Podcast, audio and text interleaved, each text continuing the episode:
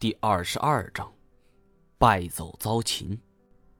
突然，那个为首的窦尔敦喊了一声，常遇春的砍刀就这么架在我肩膀上。典韦和单雄信也挤了过来，一左一右扭住了我的胳膊。被古代四位名将就这么扭着，我这种经历也没谁了。四个人架着我，绕到了吧台前边。另一边的崔中原虽然身手不错，可终归吃了身材的亏，此时已经完全处于下风。崔老板，住手吧，你的人已经被我们拿下了。窦尔敦又喊了一句。崔中原听到此话，自然分了心，招式露出破绽，其余几个喽啰一拥而上，将他给俘获了。崔中原到底是一方人物，虽然是像一个小孩一般被人抱在怀里，脖子上还架着一把刀，但是居然笑了两声。哼，行，爷这次算是虎落平阳了。这些人将他狠狠的摔倒在地，窦尔敦也威逼着我蹲下来，让我俩蹲在一起。我问崔中原：“你妈的，你这都招的什么人呢？”这一次事关生死，搞不好就交代在这儿了。我心头怒火已经压抑不住了，这时候我特别后悔，如果我能硬气一点就不答应他，哪至于有这些麻烦事儿呢？呵呵，咱们这次哥俩得在黄泉路上就个伴了。我去你妈的！你自己事情自己处理，而我话还没说完呢。旁边一个带着张飞脸谱的人朝我踹了一脚，别说话。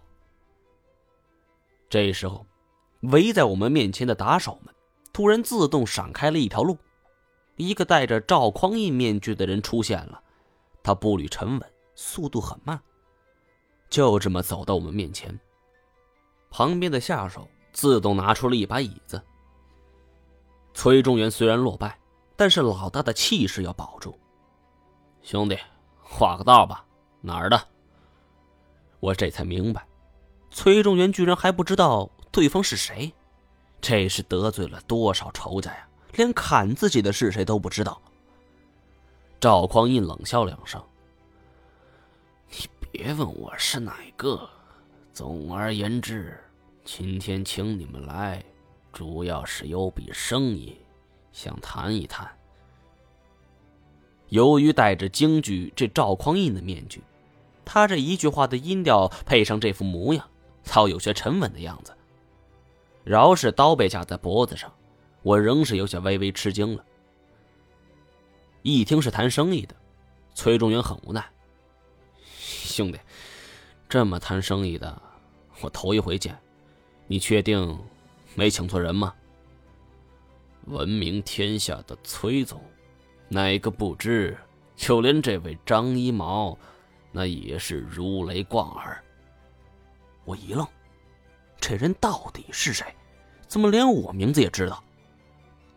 我虽然不敢说我对四川一点都不了解，但是在这一地并没什么熟人。以前这里的同行，不是退出江湖，就是进去了，有的更是丧失虎口。这个人会是谁？怎么认识我呢？不过，心中充满疑惑的同时，我也笃定了我心中所想。这个人不但知道崔中原，也知道我，明显是冲我们来的。原本以为这是崔中原的私事，没打算过问。但对方既然准确的叫出了我的名字，我也有了谈话资本。哼，这位赵匡胤先生，合作也不是不可以，但是你得让我们看看。你的庐山真面目吧？没想到我这么一说，崔中元的脑袋却摇得跟拨浪鼓一样。不不不，不行！咱们这样，你先说说你要谈什么生意？万一是违法的可不行。我们都是遵纪守法的好公民。不得不说，崔中元太能装了，都这种时候了，竟然还有心思演戏。不过他一番话，又有谁信呢？一听他这么说，周围人全都笑了。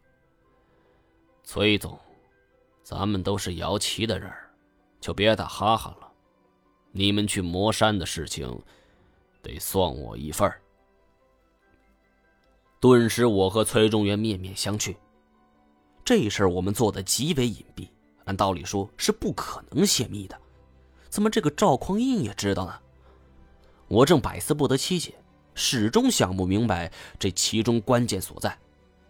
再看崔中原，初始神色中有惊讶，但马上又恢复了愁眉苦脸的模样。大哥，你说什么？我我听不懂。赵匡胤伸手喊了一个伙计，那伙计拿了几张照片丢在我们面前。我一看，照片上是一个容貌秀丽的女子抱着一个清秀男孩。一见这些照片，崔中元急忙捡了起来。咱们明人不说暗话，只要崔总肯合作，我保你儿子平安无事，没人会打扰他们。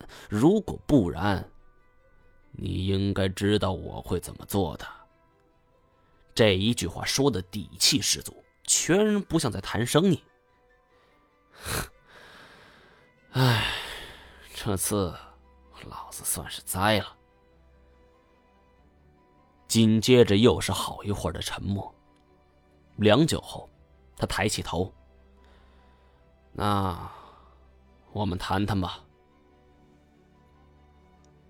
我们一群人从酒吧出来后，已经能听到警笛声了。看样子警察马上就来了。赵匡胤给我们安排好了车辆，全是一水的商务车。我们上车之后，一路朝着小镇郊外驶去。一前一后两辆车，赵匡胤坐在我们对面，然后摘下了面具。我们这才看清楚这人的庐山真面目。本集音量略微上调。